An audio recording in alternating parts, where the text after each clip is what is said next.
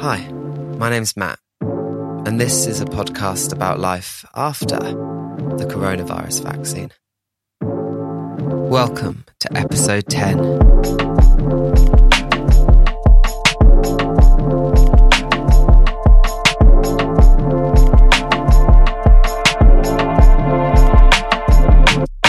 You don't know how much your muscles ache until you stop moving. It's not just true after a long run or a tough workout, but it's true for the brain too. You don't realize how much strain you've been under and what a toll it's taken until you get a chance to put it all down and take a break. That is what this week has been like for me. As I record this introduction right at the end of the week, it's been a week of both wonderful highs, but also darker lows. You see, this week I've had the week off work. That in and of itself is quite a delightful high, a week to put things down, a week to enjoy some of the freedoms of life opening up again, and also a week where the cracks and damage of months of just getting on with it have started to show this week's episode is a, a, bit of a mess, really. A collection of thoughts and experiences from this week. Some ups, some downs. But maybe they're helpful. Maybe there's something in my week that helps you to understand yours. Maybe in opening up, there's something to help make sense of the changes that come from life once again opening up.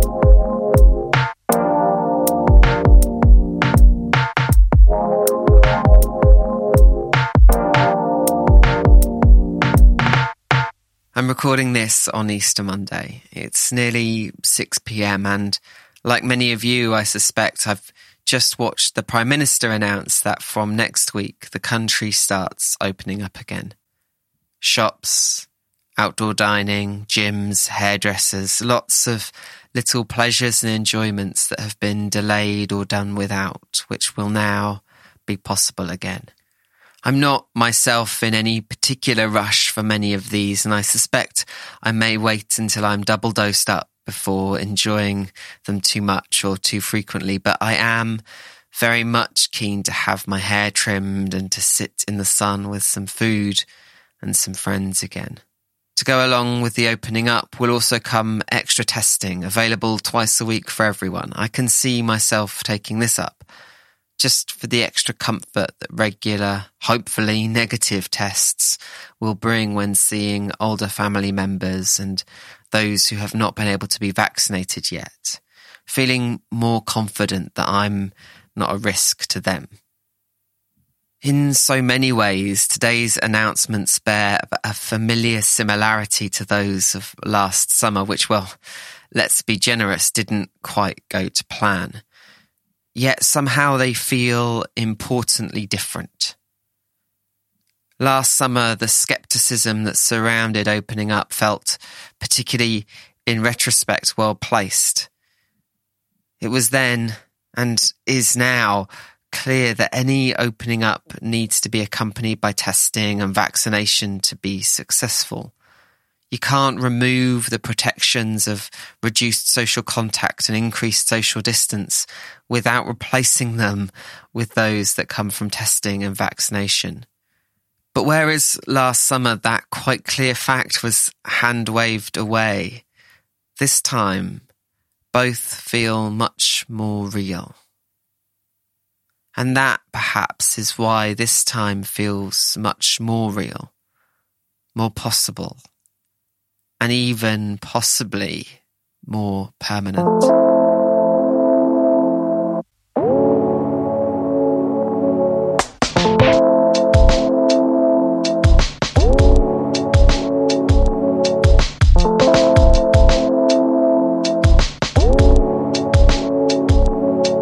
It's Tuesday, 6th of April, and today was so lovely going to the park for a walk with my friend Emma, getting to chat and catch up and watch her little girl fly her kite, which was just unimaginably adorable, by the way. It all left me feeling more hopeful than I've felt in months.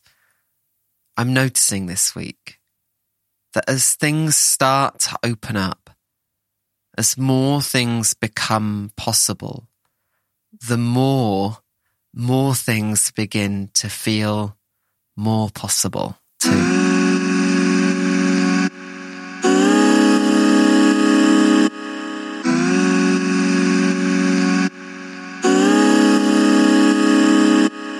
There was an article on stylist.co.uk this week, which I saw shared by the Mermaids charity on Twitter, and it offered a little piece of advice on how to cope with anxiety coming out of lockdown. I've linked it in the show notes for this episode, but I thought I'd share what I found helpful. In the piece, psychologist Dr. Maya Garrell suggests that we embrace curiosity. Facing the world with curiosity opens the mind. We can then start dipping our paw into the new. The piece suggests we follow three steps. One, take it slow. Two, focus on others. And three, ask questions. I love the visual of dipping a paw. It helps me to think, saying to myself and even out loud to others, I feel anxious about this, but I'm going to try.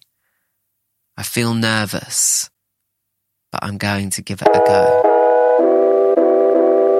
So it's Wednesday, 7th of April, and after a trip to the pharmacy today, I decided I was feeling a little brave, a little curious, and decided to pop into both Lidl and M&S food in town. It was quite spontaneous, and I'm glad I didn't let myself think too much and just went for it. I dipped my paw. It actually felt strangely familiar, refreshingly normal, which was oddly comforting. I thought maybe this would be a big, grand moment, but, but it wasn't. It was just a very nice dose of normal. And after this past year, that was quite a novelty.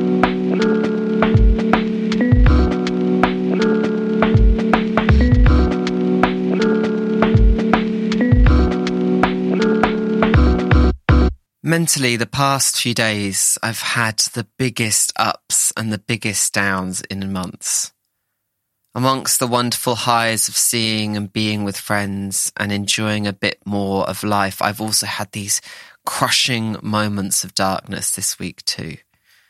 That feeling of just wanting to roll up into a ball and see the ground open up and just disappear.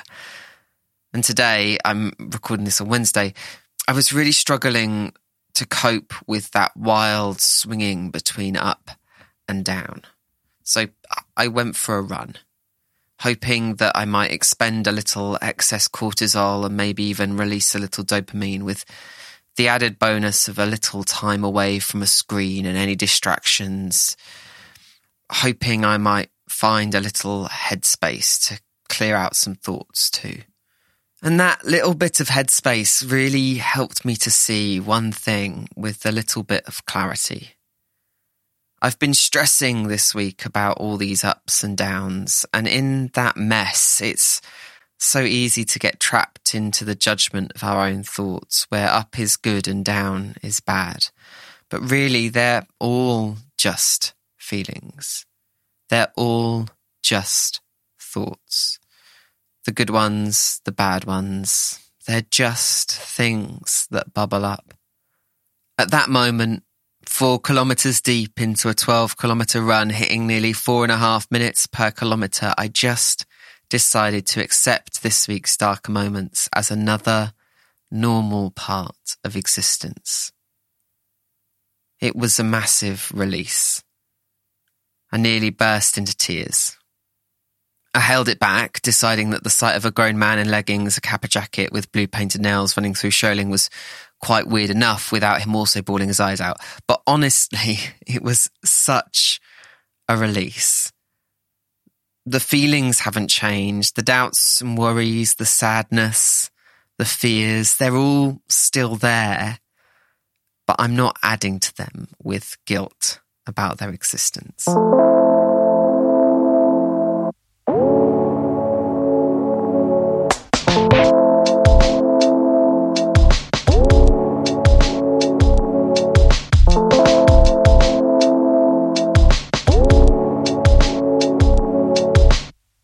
Thursday morning and I've been for another run. I've been really pushing myself to go farther and faster this week. And actually, I was talking to Emma about running on Tuesday, and I was talking about a feeling I have when I'm running that I don't think I've ever been able to articulate before, but it was so strong this morning.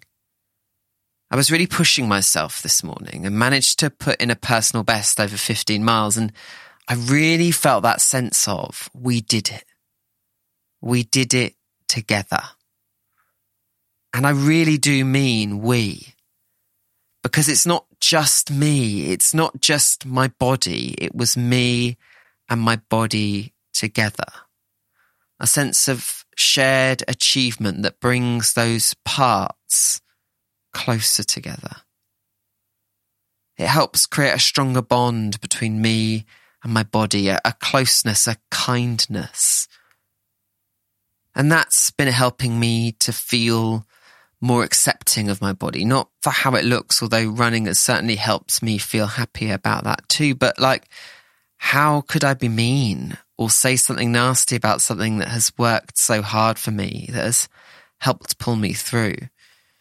That said, that closeness, that kindness, those shared achievements are so easily forgotten, aren't they?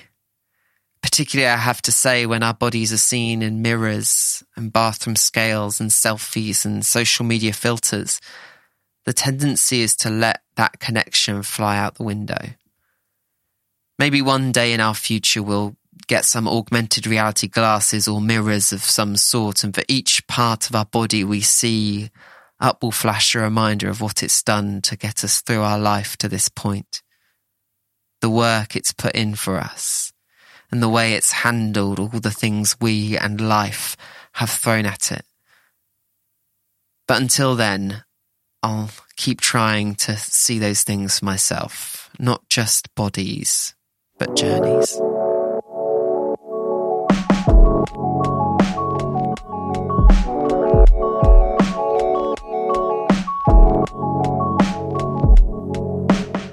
So it's Thursday, and one of the things I've been thinking about this week is transition. It's another thing that came up when I was talking to Emma on Tuesday. Transitioning between activities is something that her little girl has been finding hard during lockdown. And honestly, it's something I've noticed I've been finding really hard too. Specifically this week, the transition from work mode to holiday mode. I think partly it's because for the past year, pretty much all of life, work, personal, social, holidays, and everything in between, has happened in essentially the same four walls. The removal of physical divisions makes the mental transition harder too. I come back to something I read a while back when looking at mindfulness based cognitive therapy a variation of cognitive behavioral therapy which embeds mindfulness meditation into the process, and how our mind has two modes, two ways of operating doing mode and being mode. Doing mode notices a difference between how things are and how we want them to be or not to be and gets to action devising strategies and making plans. It's a great mode. We all need it. And I'm very lucky to have a job which is fulfilling in the way it lets me get to work on solving problems. I spend my work day with my mind in doing mode. And honestly, it's great. But doing mode is not so great when we bring it to our feelings and our internal world. What can be of benefit when applied to the external world can cause suffering and difficulties when it gets turned inward. That's where being mode is needed. Focusing on the here and now rather than the past and the future. Allowing things to be rather than feeling the need to change them seeing thoughts and feelings as mental events rather than solid facts. One of the aims of mindfulness based cognitive therapy is to build an ability to know which mode of mind you are operating in and to be able to actively deploy the one most needed in the moment. It's something I've been really working on for a few years now, and this year I have found it harder than ever to be able to move between doing and being modes. That transition has been difficult at the end of each day, particularly in bed at night. And I know I'm not the only one who has had some wild dreams throughout lockdown, something I am sure is at least partially linked to our minds being locked in doing mode even after we fall asleep. And the struggle I've had this week, letting myself get into holiday mode, is partly a transition out of doing mode into being mode. And my mini crisis solved by a running revelation on Wednesday, that's a classic case of doing mode turning inward, causing a whole bunch of damage and the eventual application of being mode bringing much needed relief and release. It's never easy and it's been particularly hard this past year. I really am hoping that along with opening up life, that maybe some of those physical transitions that come with life outside will make some of those mental boundaries and distinctions a bit easier to find again too.